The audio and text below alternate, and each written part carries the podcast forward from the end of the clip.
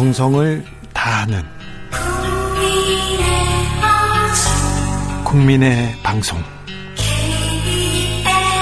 KBS 주진우 라이브. 그냥 그렇다고요.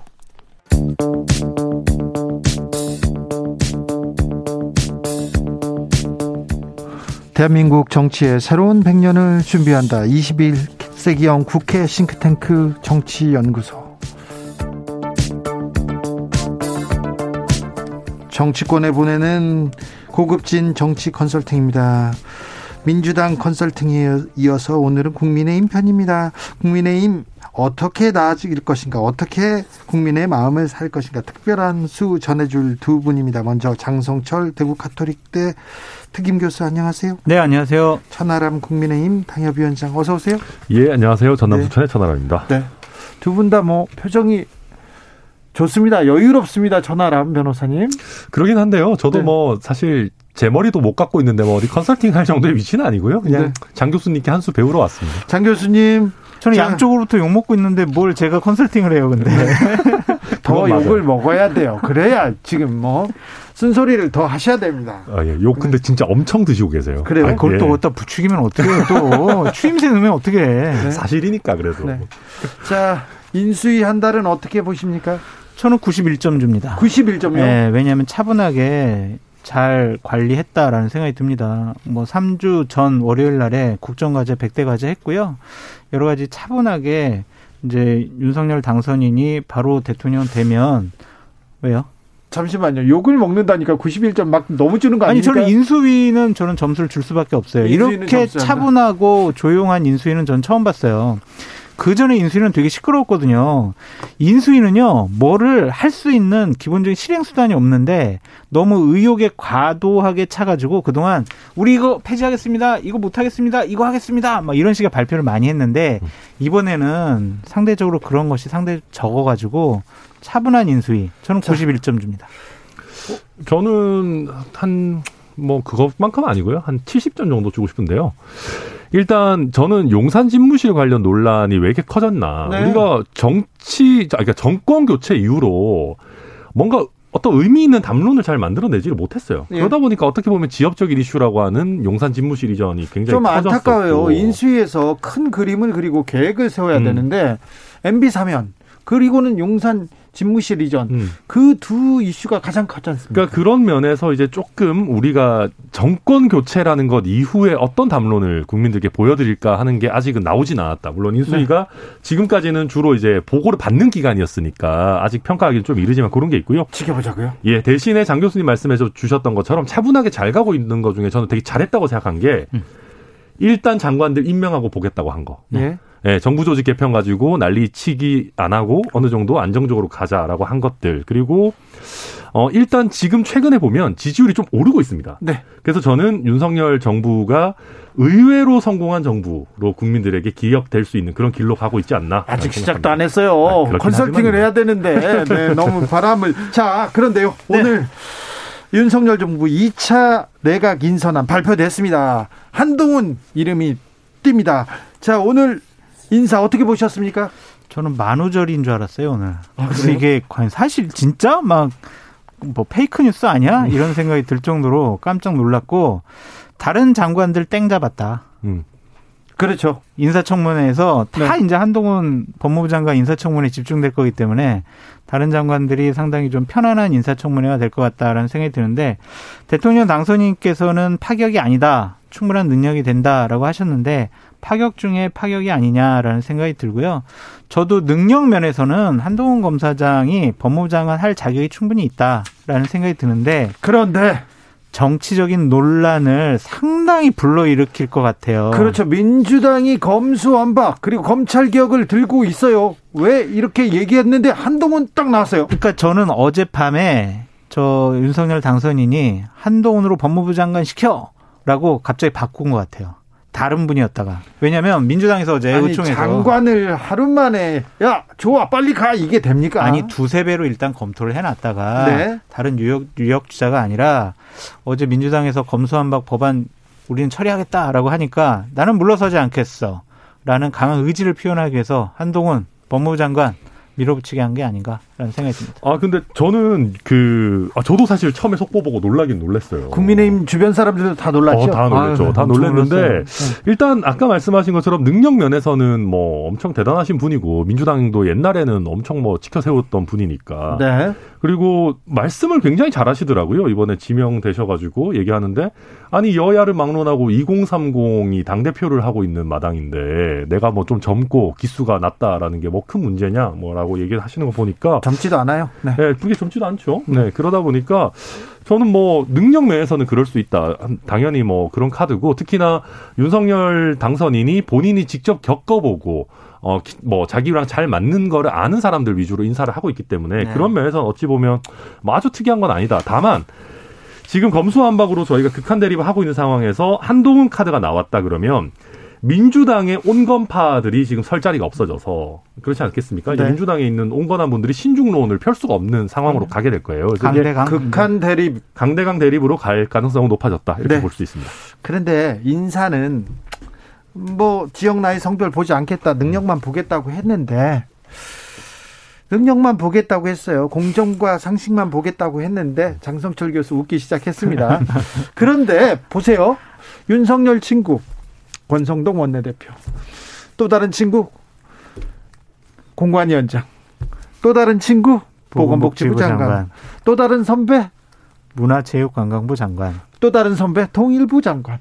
또 다른 아니, 권영세 의원은 충분히 역량이 되죠. 아니 역량은 되는데 아니, 선배는 맞잖아요. 아니, 장 교수님 그렇게 얘기하면 그 앞에 얘기한 사람들은 뭐 다 능력이 안 되는 겁니까 지금 권영세만 따로 빼면. 조금 능력 면에서는 어. 의심을 해봐야 분들이 두 분 정도 계시는 것 같아요. 아, 저는 이번 인사의 문제가 두 분이라고 생각이 들어요. 네. 방금 전에 말씀하셨듯이 정호영 보건복지부 장관 같은 경우에는 암 수술 전문가시거든요. 아주 권위 있는 분이신데 이분을 보건복지부 장관 시킨 것이 과연 적절한 것이냐. 라는 생각할 수밖에 없어요. 그건 아. 인수위 차원에서도 좀 문제라고 생각했는지 아니 복지 분야는 차관을 통해서 보조하면 된다 이런 식의 얘기를 했거든요. 네.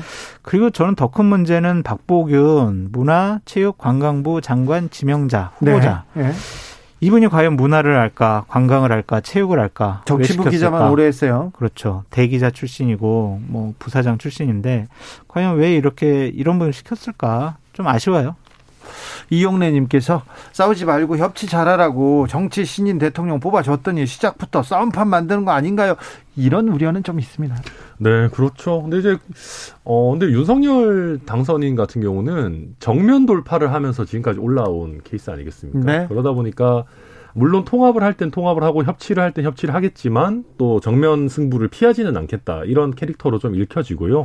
아니 통합을 할 때, 협치를 네. 할때 음. 그런 부분은 잘 안 보이고 계속 돌파만 하겠다. 저도 좀 질문할게요. 언제 통합하고 언제 협치했어요? 아 또 하시겠죠 또. 아, 하시겠죠. 예, 예, 그럼 하셔야죠. 네, 하시겠죠. 그래서 근데 우리가 사실 지금 한동훈 검사장과 아까 말씀하신 그두 분 정도에 초점을 맞춰서 그렇지 나머지 인사들은 대체로 능력 뭐 괜찮아요. 뭐 괜찮고 네. 무난하게 가고 있어서 우리가 괜찮아요. 저는 전체적인 내각의 구성으로 보면 물론 뭐 막 획기적이고 막 wow 할 만한 그런 거는 없지만 뭐 네. 괜찮게 가고 있다. 민주당 분들이 이제 뭐 비판을 하면서 아, 인사가 만사고 인사가 메시지인데 주는 메시지가 없다. 감동이 없다. 그런 얘기를 하는데 세상 하늘 아래 뭐 새로운 감동을 줄 만한 분은 없어요. 그래서 제가 봤을 때는 당선인이 믿고 신뢰할 만한 분들 그 중에서도 좀 능력 있는 분들 위주로 하지 않았느냐 두 명 빼고. 네, 알겠어요. 두 명이라고 하는데 세 명, 네 명 될 수도 있습니다. 좀 보시죠. 박진영님, 민주당은 안 그랬나요? 586 등용했잖아요. 이런 얘기도 했는데. 그런데 윤심은 당도 완벽하게 접수해 한것 같습니다. 일단 원내대표 권성동 그리고 윤핵관들이 핵심으로 폭폭 소진합니다. 자 그리고요 경기지사 인수위의 이 인수위의 대변인 매우 중요한 자리지 않습니까? 그럼요. 한 달 만에 빼다가 경기지사로 보냅니다. 거기에 국민의힘의 후보가 없었냐? 아니죠. 막강한 유승민이라는 경제 전문 정치인이 있었는데 여기를 여기 여기에 보냅니다. 윤핵관은. 네, 자 이런 알겠습니다. 부분 그리고 대구에 대구에 왜 가서 계속 유영화 변호사 손을 잡아주지? 이것도 사실은 정치적으로 국민의힘에서는 내부에서 음. 논란이 있을 수도 있는데 이런 부분 이 선거판에 윤심 어떻게 봅니까? 경기도랑 대구는 좀 다르게 봐야 될 것 같아요. 네. 그러니까 경기도 같은 경우에는 삼박자가 맞았다라는 생각이 듭니다. 김은혜 대변인의 강력한 출마 의지, 윤핵관들의 강한 부추김, 네. 윤석열 당선인의 용인 이 세 가지가 맞아 떨어져서 김은혜 대변인은 출마하게 됐다라고 보여져서 이 부분만큼은 윤석열 당선인의 좀 뜻이 들어가 있지 않느냐라는 생각이 듭니다. 그것이 이제 김은혜 대변인을 상당히 아껴서 그런 것인지 아니면 진짜 유승민 후보를 정말 싫어해서 저 사람이 경기도지사 되는 거 도저히 꼴을 못 보겠어. 이렇게 판단하신 건지 우리는 알 수가 없지만 지금 상당 부분 당 협위원장들은 경기도의 당협위원장들은 김은혜 대변인을 지금 돕고 있다. 이것은 어쨌든 세력이 일단 다 완전히 김은혜에게 줄 섰다라고 볼 수밖에 없는 거고요. 국민의힘 공관위원 천하람. 아 일단 뭐 제가 좀 조심스럽게 말씀드릴 수 있는 밖에 없는데 일단은 그러니까 저희 입장에서는 경기도는 경선을 빡세게 해야 되는 지역인기는 맞습니다. 그러니까 저도 사실은 김은혜 대변인이 뛰어들었을 때 저도 네. 환호했었거든요. 아 이거 음, 확실한 흥행 카드다. 이 정도면 그렇죠. 이거면 어 경기도의 민주당 경선을 압도하겠다. 그래서 저희가 어, 다른 지역들은 보통 TV 토론도 한 번 정도밖에 안 하는데 저희는 경기도는 특별히 TV 토론 세 번이나 잡았어요. 그래가지고 화, 확실한 흥행 카드로 가자라는 거고요. 근데 저는 글쎄요, 우리나라처럼 대통령이 재선을 하지 않는 나라에서 유승민 후보를 그렇게까지 할 이유가 있겠나? 저는 그건 좀 과도한 해석이 아닌가라는 생각도 듭니다. 해석이에요, 아니면 현상이에요? 뭐 해석도 있고 대구로 가기 전에 네. 국민의힘 충북지사 예비 후보로 이해운 전 의원은 탈락했어요. 그냥 예. 예비, 예비, 예비에서도 1차 예선에서 탈락했어요. 이걸 보면, 이걸 보면, 거기에는 김영환 전 의원이, 음. 어, 윤핵관이라는 김영환 전 의원이 갔는데, 이거, 아, 저, 윤 당선인 주변 사람 아니면 나머지는 쳐내는 거 아닌가 이런 인상도 좀 줘요. 그러니까 꼭 그렇지는 않고요. 저도 이제 공관위원으로 참여하다 보니까 그 저희 내부 조 내부용으로 참고로 하는 여론조사가 다 돌, 돌려보고 객관적인 자료가 다 있습니다. 아, 그래서 아, 뭐 이현호이 좀 낮았어요. 그 제가 이걸 공표를 할 수 없기 때문에 뭐 네. 말을 말하면 아이, 잡혀가더라고요. 객관적이고 음. 정확한 통계를 가지고 얘기한다고 하죠 항상. 아 항상 그래요. 항상 그런다고 음. 얘기는 한다니까. 그렇기도 하고 또 이혜훈 의원이 사실은 이제 충북 쪽에 물론 부모님이 아버지. 사실했다고는 하는데 직접적인 연고가 없고 뭐 그런 여러 가지 사정이 있었습니다. 김영환 전 의원이 있습니까 거기? 거기는 그래도 충북에 자기가 한 스무 살 때가 살았을 거예요. 예. 그러니까 거기 음성인가 뭐 어디 출성 출신이잖아요. 그럼 예. 맞는 것 같아요. 예. 자, 그렇더라도 좀 여성 예를 들면은 그렇죠. 여성 경제 좀 이해원, 대구에 좀 이진수 뭐 이런 분들은 좀 배려 차원에 좀 껴줘야 되는 게 아닌가요? 아 근데 이제 또 워낙 또뭐막 막 또, 또 이제 또 막강한 분들이 많이 계시니까. 대구로 예. 가보겠습니다. 예. 네. 대구로 가보겠습니다. 어제 윤석열 아. 당선인하고 박근혜 전 대통령이 드디어 만났습니다. 거기에 앞에서는 유영아 변호사가 옆에서 계속 이렇게 사진을 찍고 있더라고요. 저는 유영아 변호사는 참 나쁜 정치를 하고 있다라는 생각이 듭니다. 나쁜 정치. 전직 대통령과 현직 당선인을 배경으로 대구에 출마하겠다. 본인이 언제부터 대구 사랑을 그렇게 외쳤는지, 대구 시장을 할 준비가 뭐가 돼 있는지 저는 도저히 읽을 수가 없어요. 그냥 후광 효과죠. 내 뒤에는 전직 대통령, 대통령 당선인 이 두 분이 계셔요라는 그림을 만들기 위해서 결국엔 윤석열 당선인과 박근혜 전 대통령을 이용한 것이 아니냐라는 생각까지 들 정도로 유영아 변호사는 너무 정말 나쁜 짓을 했다라고 볼 수밖에 없어요.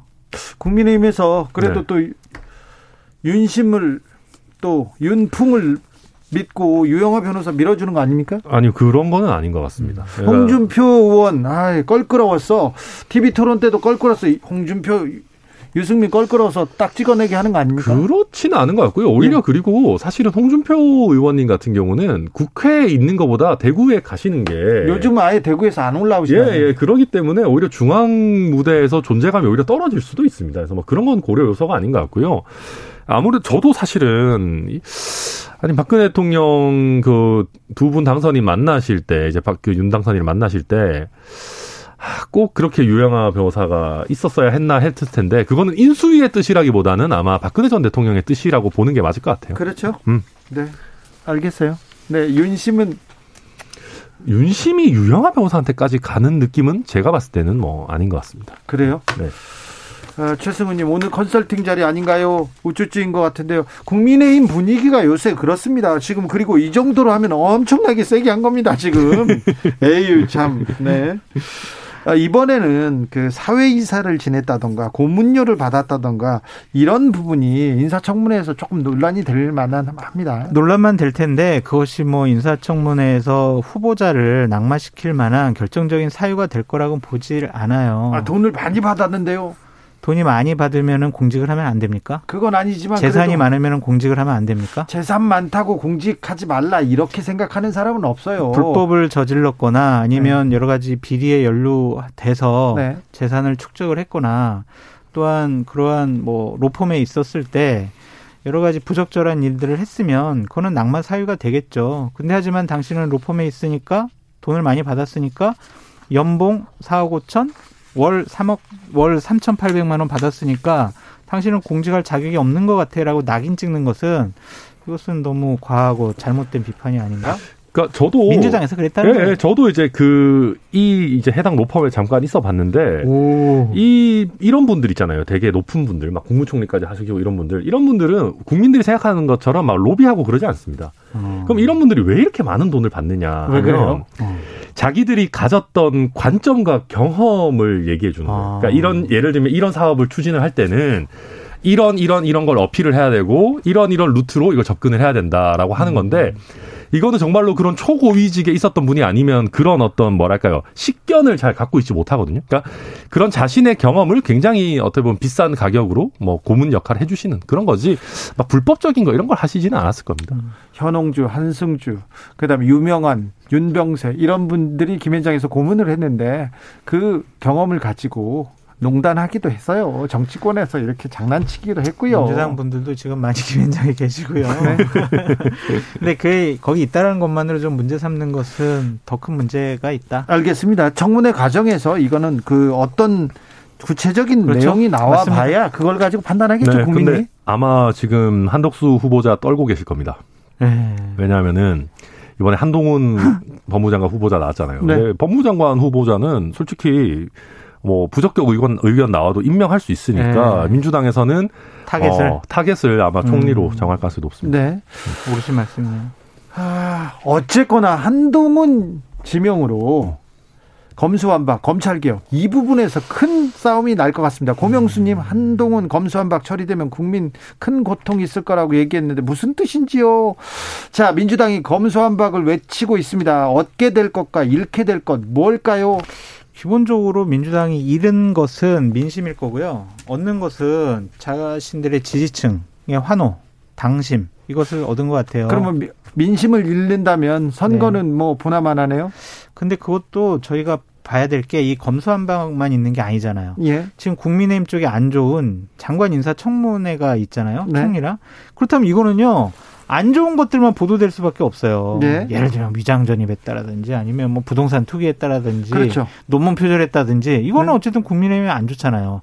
결격 사유가 아니더라도 네. 논란만 되는 것만 해도 국민의힘으로서는 상당히 부담될 수밖에 없다. 선거에 안 좋을 수밖에 없다. 만약 이 장관 인사청문회나 총리 인사청문회에서 민주당 의원들이 정말 센 전력을 갖고 몇 명 낙마를 시키고 이러면은요. 네. 그렇죠. 지방선거의 민심도 바뀔 수가 있죠. 그래서 이거는 종합적으로 봐야 될 것 같아요. 그런데 아무튼 음 그러면 검수한 바 검찰 개혁이 네. 국민의당에는 호재. 저는요 기본적으로 이거 안 돼요. 이 법안 처리될 수가 없어요. 이번 왜요? 5월 10일 전에 두 가지 이유가 있는데요. 필리버스터 민주당 못 해요. 179명밖에 안 돼요. 정의당이 찬성 안 하면 필리버스터 중지를 못 시켜요. 180석이 찬성해야 필리버스터 이번 5월 4일까지의 회기 중에 필리버스터를 끝낼 수가 있는데 이거는 될 수가 없다. 정의당 네. 찬성 안 하면. 그리고 회기를 또 살라미 전술 해가지고 다시 5월 임시국회 열잖아요. 5월 6일이 금요일이에요. 그날부터 이제 임시회기 시작이 되는데 7일, 8일은 토요일, 일요일이에요. 그러면은 법안 처리할 수 있는 것이 결국에는 5월 9일 월요일 하나가 있어요. 그러면은 임기 하루 전날 국회 본회의를 여러 가지 그걸 처리하고 그럼 대통령께서 국무회의 때 어, 법안 사인하고 이건 불가능해요. 부담이 엄청 크네요. 네.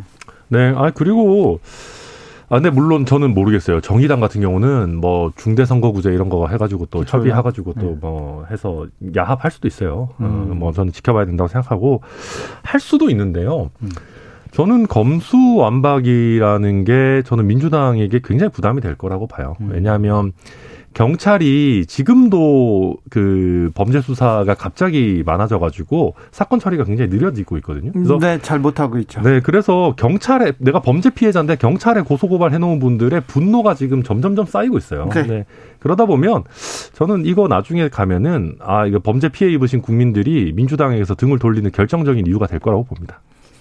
그래요? 네. 국민의힘은 호재가 되고요. 왜냐면요. 그 지금 민주당을 제외하고는 이런 법안을 처리하는 형식과 방식에 대해서 찬성하는 분들이 없어요. 그러니까 저 같은 경우도 그래요. 검경 수사권 조정했고 작년에 공수처 법안 처리해가지고 공수처 발족했잖아요. 네. 형사 사법 시스템이 획기적으로 변했단 말이에요. 그럼 이것이 정착될 때까지 좀 기다리거나 네. 효과가 좋았거나 안정화됐을 때 이러한 검찰의 기소권 수사권 분리를 해야지 안정화가 안 됐는데 이런 것들을 지금 진행한다는 것 자체가 말이 안 되고 아, 민변이란 참여연대도 반대하니까 뭐 말 다 했죠. 뭐. 참여연대 네. 얘기는 잠시 후에 저희가 자세히 듣겠습니다. 네. 이수환님께서 왜 민주당 얘기는 없죠? 오늘은 국민의힘 컨설팅 특집입니다. 지난 금요일에 민주당 컨설팅 했습니다. 자, 국민의힘은 어떻게 하면 마, 국민의 마음을 얻고요. 선거에도 음. 이기고 그럴까요? 국민의힘 컨설팅 한번 해 주시죠. 저는 겸손한 모습을 보였으면 좋겠다라는 생각이 듭니다. 집권 초기에는 어 내가 권력을 가졌으니까 뭐든지 할 수 있어라고 생각을 할 수밖에 없어요. 그것이 저는 자칫 잘못하면 민심을 읽는 안테나가 고장나 버리는 그러한 경우가 되거든요. 그러니까 항상 민심은 어디에 있는가를 살펴봐야 한다. 민심이 가장 좋아하는 거는요. 건방지 건방지지 않은 모습, 겸손하고 항상 소통하는 모습 보여야 된다. 다른 거 다 필요 없어요. 항상 국민의 뜻을 받들겠다라는 겸손한 모습, 그런 모습을 보여달라라고 컨설팅 해드립니다. 윤석열 당선이 이 부분은 조금 더 노력하셔야겠네요. 아, 자꾸 윤석열 당선인 왜 얘기하세요? 어려워요, 저희들. 왜? 자칫, 국민의힘한테는 제대로 얘기하고 당선인한테는 한마디를 못해. 자칫 잘못하면 또 드럼통 가시니까. 네. 드럼통이요? 예, 드럼통. 어이구, 예. 바다에 막 그러진 않죠. 아, 그래서 지금 우리 장 교수님이 걸어 다니시는 것만 해도 우리 윤 당선인이 얼마나 참 자비로우신 분인가. 그렇죠. 사람들이 신기해요. 제가 예. 이렇게 방송하고 다니는 거. 아, 그렇죠. 네. 어, 네. 무서운 세상에 살고 있군요. 아, 드럼통에 뭐. 이렇게. 농담이에요. 농담이죠. 아, 저, 네, 저도 뭐 비슷한데요. 일단 쓴소리 할 사람이 주변에 있어야 되는데 네. 그게 저도 지금 누군지 잘 안 보여요. 네. 쓴소리꾼 하나 있어야 되고요. 그 다음에 저희가 과거로 가지 않았으면 좋겠다. 음. 저는 최근에 박근혜 전 대통령 만나 가지고 하시는 워딩이 좀 거슬리더라고요. 예, 예를 들면은 뭐늘 죄송했다. 예, 뭐 면목이 없었고 면목이 뭐. 아니잖아요. 왜 네. 면목이 없어요? 본인이 그때 당시에 법과 정의에 따라서 그렇죠. 좌고우면하지 않고 수사했던 그렇지. 건데 그걸 왜 죄송해해요? 네. 그러니까 인간적으로 안타깝다 정도의 워딩을 쓰실 수 있겠지만 저희 국민의힘이 과거에 탄핵의 터널에서 빠져나오는 게 어마어마하게 오래 걸렸었습니다. 그때 힘들었죠. 네, 진짜 힘들었고요. 이제는 그게 저희가 이준석 당대표 그리고 윤석열 당선인을 통해서 그걸 빠져나왔는데 이제는 저희가 과거로 돌아가는 게 아니라 미래로 나아가야 된다. 그래서 저는 물론 저희 보수 지지층들을 잘 다독이고 한 마음으로 만드는 것도 중요하지만 결국 정치라는 게요. 자기 지지층 보고 하면은 그냥 문재인 정부 시즌 2밖에 안 됩니다. 그러니까 저희는 우리 지지층한테 욕을 먹더라도 우리를 지지하지 않았던 국민들의 마음을 조금이라도 사는 그런 정부가 됐으면 좋겠습니다. 천하람 변호사의 지적이 매우 중요한 내용이었는데 맞아요. 국민의힘 내부에서는 또 그 힘, 그 말을 그 말을 좀, 어, 잘 듣고 행하는 사람들이 드물어요. 아니, 그렇죠. 아니, 왜냐하면 그게 편해요. 지금 민주당도 보세요. 그냥 우리 자기 강성 지지층이 뭐 문자 메시지 보내고 막 뭐, 뭐, 막 엄청 그러니까 그쪽으로 쭉 가잖아요. 그러니까 네. 저희도, 저희도 그거 다 해봤거든요. 황교안 대표 이럴 때. 그러니까 네. 그런, 네, 다시 한번 또 과오를 반복해서는 안 되는 거죠. 그러니까 네. 선거는 지지층의 환호와 박수만으로 이길 수가 없다. 항상 중도를 생각해라라고 말씀드립니다. 그럴까요? 지금은 근데 민심이 네. 국민의힘 쪽에 있습니까? 지금 여론조사를 해보면 윤석열 당선인에 대한 기대가 과반수를 좀 넘는 수치들이 계속 나오고 아니, 있어서 아니 임기 초기 네. 인수위 시절인데도 이렇게 지지율이 안 오르는데요. 그것도 차분한 게 전 좋다고 생각을 해요. 너무나 큰 기대를 갖고 뭐 과해 가지고 기대하는 것은 그것도 좀 옳지 않고 기대가 크면 실망이 네. 크죠. 네. 금방 꺼질 거품이다. 나쁘지 않다. 네, 그렇죠. 네. 겸손하게 시작하는 것도 나쁘지 않죠. 아, 그리고 그 네. 그 정도 수치 나와야 또 긴장해서 또 국정 운영 잘 할 수 있습니다. 긴장하고 있는 거 맞습니까? 해야 하셔야죠. 네, 알겠습니다. 정치연구소 국민의힘에 대해서 컨설팅해봤습니다. 장성철, 천하람, 천하람, 장성철 두 분 감사합니다. 감사합니다. 아유, 고맙습니다. 네, 저는 잠시 숨 돌리고 6시 2부 이어가겠습니다.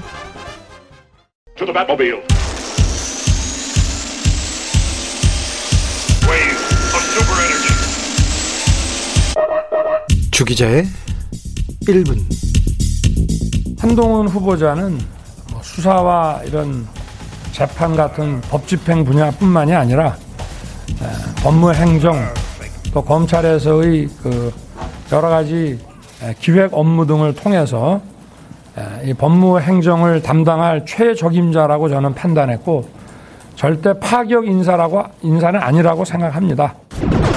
지금 한창 얘기가 되는 검찰 수사권 박탈의 문제에 대해서는 제가 뭐 간단하게 그 지금 현재 개인으로서 의견을 말씀드리면 어, 이 나라의 모든 상식적인 법조인, 언론인, 학계, 시민단체들이 어, 전례 없이 한 목소리로 반대하고 있습니다. 어, 그 이유는 자명합니다.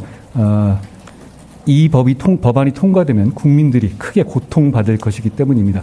그 점을 감안했을 때, 어, 이, 이런 법안의 그 처리의 시도는 반드시 저지되어야 한다고 생각합니다. 오늘 윤석열 당선인이 한동훈의 이름을 불렀습니다. 윤 당선인은 수사를 독립운동처럼 해온 사람이라면서 윤, 한동훈 검사를 아꼈습니다. 서울중앙지검장 시키면 안 되냐고도 했었죠. 그래서 한 후보자는 윤석열의 신복, 복심, 오른팔로 불렸습니다. 서울중앙지검장에 오른 윤석열이 처음으로 데려온 사람이 한동훈이었습니다. 이름을 불리자마자, 이름이 불리자마자 한동훈 법무부 장관 후보자 검수완박 반드시 저지하겠다고 했습니다. 검수완박 핵심은 검찰의 수사권과 기소권의 분리입니다. 이 내용을 주장하던 사람이 있습니다. 1900 아닙니다. 2019년 7월 윤석열 검찰총장 후보자 인사청문회장으로 가보겠습니다. 검찰의 직접 수사 기능을 점차적으로 떼어내서 분야별로 하나씩 하나씩 떼어내서 수사청을 만들어서 수사권과 기소권을 독립시키는 바, 아, 분리시키는 방안에 대해서 어떻게 생각하십니까? 저는 아주 매우 바람직한 방향이라고 생각하고 있습니다. 네. 저는 매우 바람직한 방향이다. 그때는 맞고 지금은 틀리다는 것인지 장관이 대통령에게 맞서겠다는 것인지 참 이상한 상황이 계속되고 있습니다. 그냥 그렇다고요. 지금까지 주기자의 1분이었습니다.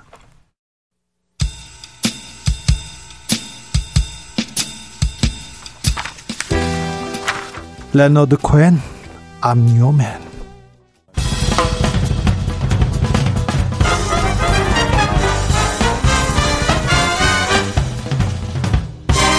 훅 인터뷰 모두를 위한 모두를 향한 모두의 궁금증 훅 인터뷰 70년 무소불위 검찰 권력의 개혁을 위해서 검찰의 수사권과 기소권을 분리하는 것이 필요하다.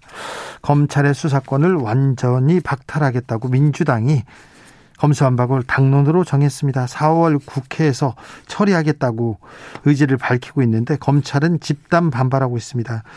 음, 인수위에서도 그렇고요. 국민의힘에서도 마찬가지입니다. 그런데 검찰 개혁을 줄곧 지금 주창하고 지지해왔던 참여연대 마저 비판의 목소리를 내고 있는데 이 얘기 좀 들어보겠습니다. 건국대 법학전문대학원 한상희 교수님 모셨습니다. 안녕하세요. 네, 안녕하십니까. 네. 반갑습니다. 교수님 뭐 검찰 네. 개혁을 외치신 지가 오래되셨어요? 예, 그리고 지지는 라이브 들은 지도 오래됐습니다. 네, 그렇습니까? 네. 네. 아무튼 저도 검찰 개혁을 외치는 교수님 취재한 지가 지금 거의 한 20년 됐으니까 네. 우리가 검찰 개혁을 위해서 뜻을 모은 지는 좀 오래됐죠? 그렇죠. 네. 네. 그런데 네. 더불어민주당에서 자 네. 검찰 수사권 기소권 분리하겠다 이런 얘기 나옵니다. 이 얘기가 나온 지 좀 오래됐어요. 예. 수사 기소의 분리라는 거 사실 엄밀히 보면은 수사와 기소는 분리되면 안 되거든요. 네, 그래요? 기소가 목적이고 수사는 수단이니까 예. 연관이 돼야죠. 다만 이제 수사를 담당하는 조직과 기소를 담당하는 조직의 분리 이제 이렇게 이제 개념 구성이 돼야 되는 것인데요. 어쨌든 이 부분의 이야기는 시민사회 측에서 나온 것이 아마 최초로 나온 것이 제가 알기로 90년대 중반이라고 생각합니다. 예. 뭐 그렇게 보면은 근 30년이 다 돼가는 그런 우리 시대의 화두였거든요. 근데 어느 어느 시대에는 검찰에서도 네. 수사권하고 기소권 분리가 타당하다는 그렇죠. 얘기를 네. 했었어요. 그렇죠. 지금 당선인도 그런 얘기를 했었어요. 예. 네. 그 이제 사실은 그 검찰 권력이 어떻게 보면은 우리 그 사회에서의 검찰 권력은 뭐 사실은 전 세계에서 가장 강한 뭐 브라질 다음 정도 네, 되는 그런 네. 권력이었다라는 그런 뭐 자체적인 자성도 있기도 했었죠. 예, 예.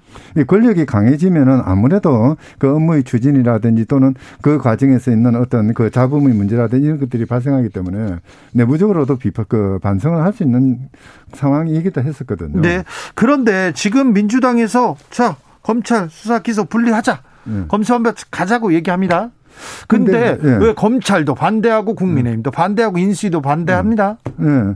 그래서 밖에 없는 게 너무 느닷없이 이야기가 되는 것이죠. 민주당이 너무 느닷없이 했습니까? 네. 왜냐하면은 그러니까 소위 말하는 금수완박이라는 이야기가 나오기 시작한 게 작년 1월 달이었거든요. 예. 그리고 그 전에 검경 수사권 조정이 이루어졌었고 예, 2차 예. 조정이 있었고요. 네.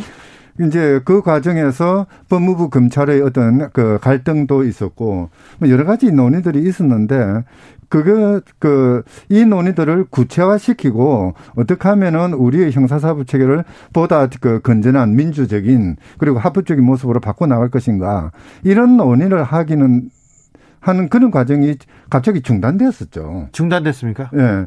작년 여름을 지나가면서 그 논의가 중단되었다가 대통령 선거를 치르고 그리고 대통령 선거가 끝나고 나서 또 한동안 이야기 안 나오다 갑자기 나온 것이거든요. 네.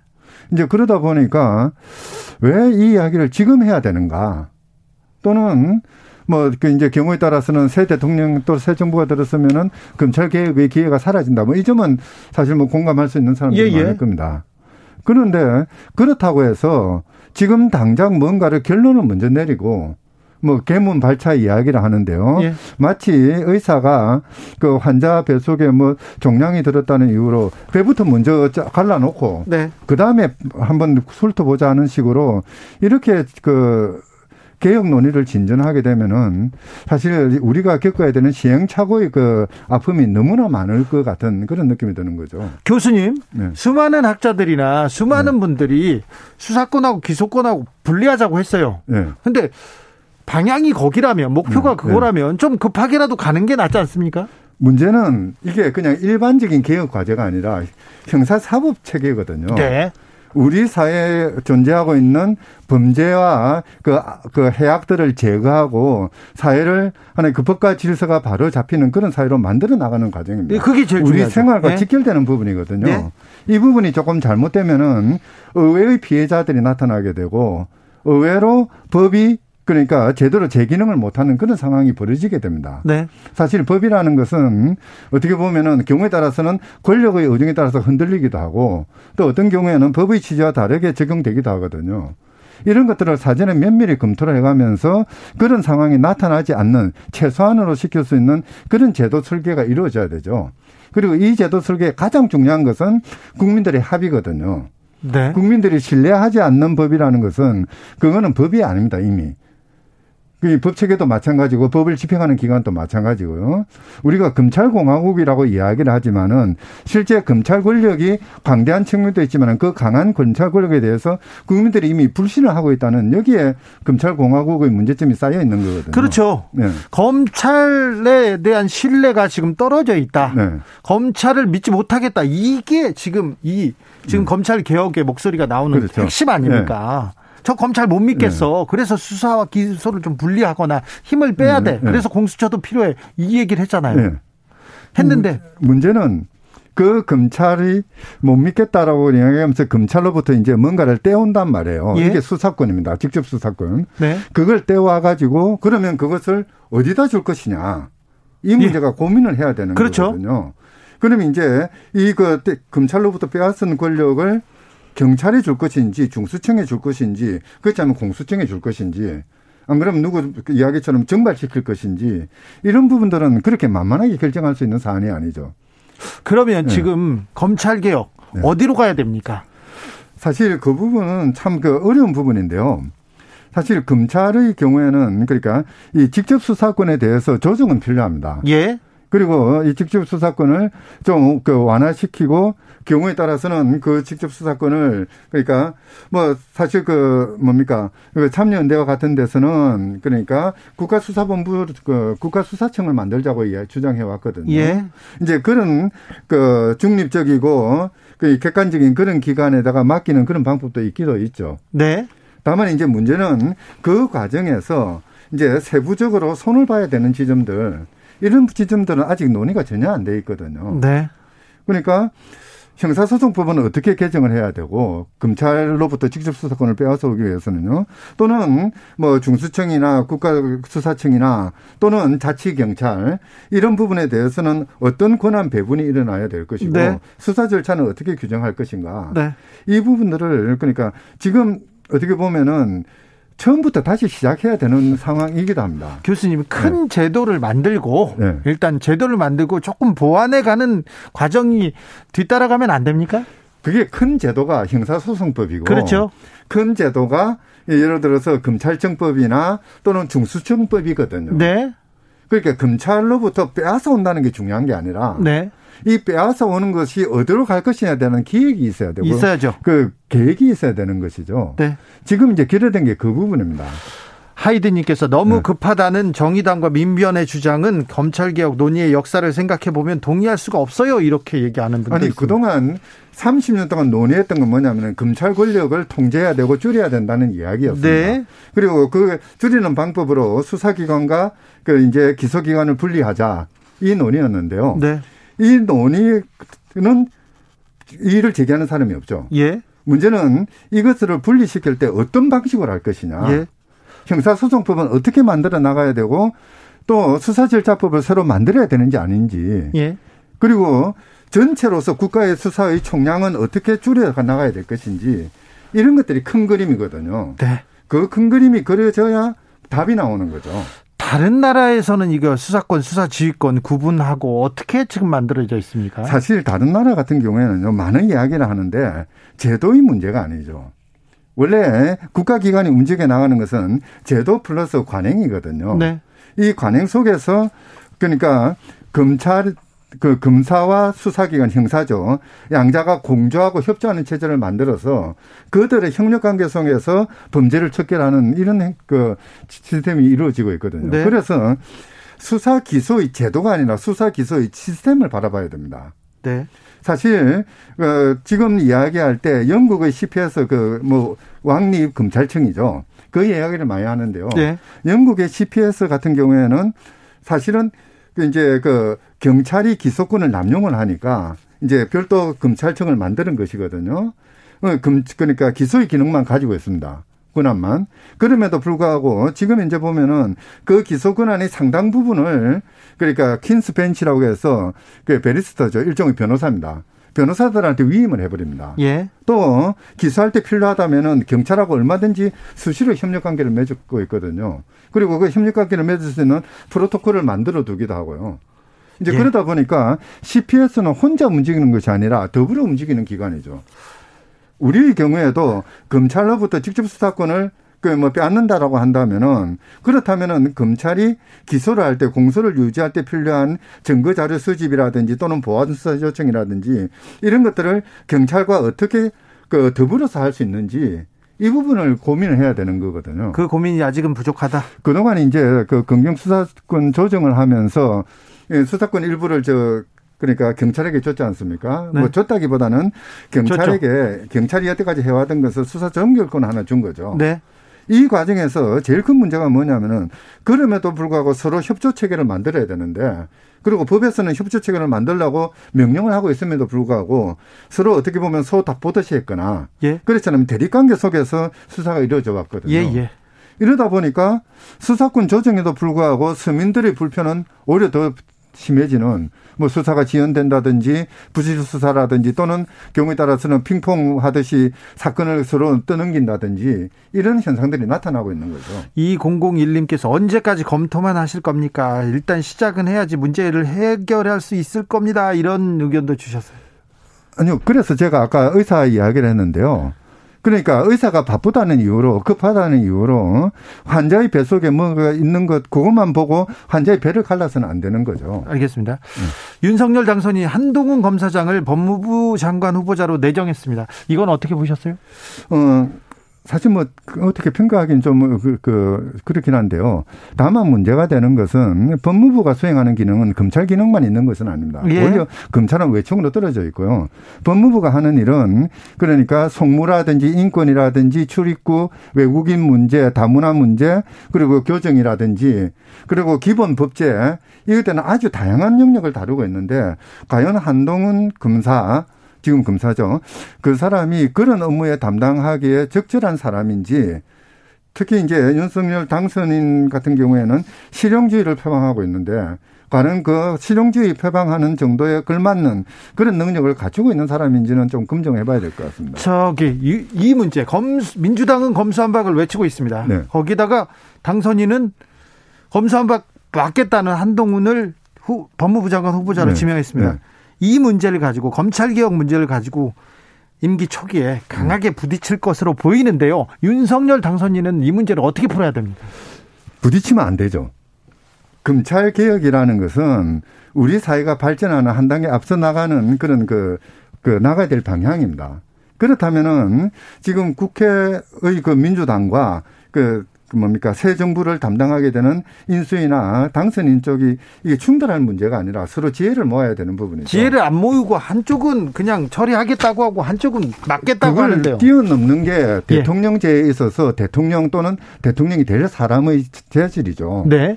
그러니까 소위 말하는 정치적 지도력을 발휘해야 될 때가 아닌가. 네. 그래서 저는 윤석열 당선인이 지금 민주당을 방문하는 게 급하다고 생각합니다. 그래요? 적어도 이 검찰 개혁이라는 게 시대의 화두가 되어 있는 이 상황에서는 어떻게 하는 것이 국민을 위한 그런 검찰 개혁인지 어떻게 하는 것이 법과 질서를 바로 세우는 그런 개혁인지 서로 머리 맞대고 논의할 수 있는 장을 열어 나가야죠. 그리고 그 장을 열어 나가는 일차적인 그 책무는 대통령 당선에게 있다고 봐야 되겠죠. 민주당이 검수한박 시행 시점을 좀 미루기로 했어요. 법을 네. 통과시키고 3개월 이후로 미기로, 네. 미루기로 했는데 이 정도면 혼란을 줄일 수 있는 시간이 될까요? 3개월이라는 기간은 그렇게 긴, 그, 긴 기간도 아니고 뭔가 지혜를 모으기에 적절한 기간도 아니죠. 왜냐하면은 이제 소위 말하는 금수한박의 그 입법이 통과되고 나면은 그 자체가 하나의 혼란거리가 되거든요. 네. 정말 그걸 바탕으로 해서 국회 국민적인 합의를 이루어낼 것인가는 변론으로 하더라도 국회 내 합의조차 이루어질 것인가. 저는 그건 좀 의심스럽습니다. 그럼 그리고 민주, 민주당이 검수완박 지금 네. 외치는 그 검수완박 그 처리하겠다고 하는 게 네. 너무 급합니까 지금? 저는 급하다고 봅니다. 오히려 그 국회 내에 뭐 사법개혁특위든지 과거의 형식으로 그런 식으로 만들어 가지고 지혜를 모으는 과정이 더 필요한 것이지. 보통 참여연대나 민변 같은 네. 데서 네. 더 급하게 가고 개혁 네. 추진하자고 하고 민주당이 네. 좀 따라가겠습니다. 이런 식으로 보통 그랬었죠. 그런데 지금은 좀 바뀌었네요. 그 이제 사실 그 부분이 잘 이해가 안 되는 부분이긴 합니다. 네. 그러니까 통상적으로 시민단체들은 뭐 보수든 진보든 그 방면에서 한 걸음씩 더 나가고 예. 정치는 그 뒤를 따라오는 것이 그게 맞는 거거든요. 네. 근데 지금은 그러니까 이 개혁의 과제 당위성을 아예 못 박아두고 고정시켜 놓고 이것 아니면 안 된다라고 이야기를 하고 있으니까 더 문제인 거죠. 민주당이 이제 정신 차려가지고 열심히 일한다고 하지 않습니까? 열심히 일하려면은 그 지금 아주 시급한 과제, 그 시대적인 과제라면은 차별금지법 제정이라든지 예. 정치 개혁이라든지 뭐 이런 부분이거든요. 저는 지금 그 국회에서 세월호 8주년 지금 이야기를 하고 오는데요. 그런 문제 같은 것들이 더 시급한 거죠. 여기까지 들을까요? 네. 아, 20여 년 동안 검찰 개혁을 위해서 애써온 참여연대에서도 애써왔는데요. 한상희 건국대 법학전문대학원 교수 이야기 들었습니다. 감사합니다. 네, 감사합니다. 정치 피로, 사건 사고로 인한 피로, 고달픈 일상에서 오는 피로. 오늘 시사하셨습니까? 경험해 보세요. 들은 날과 안 들은 날의 차이.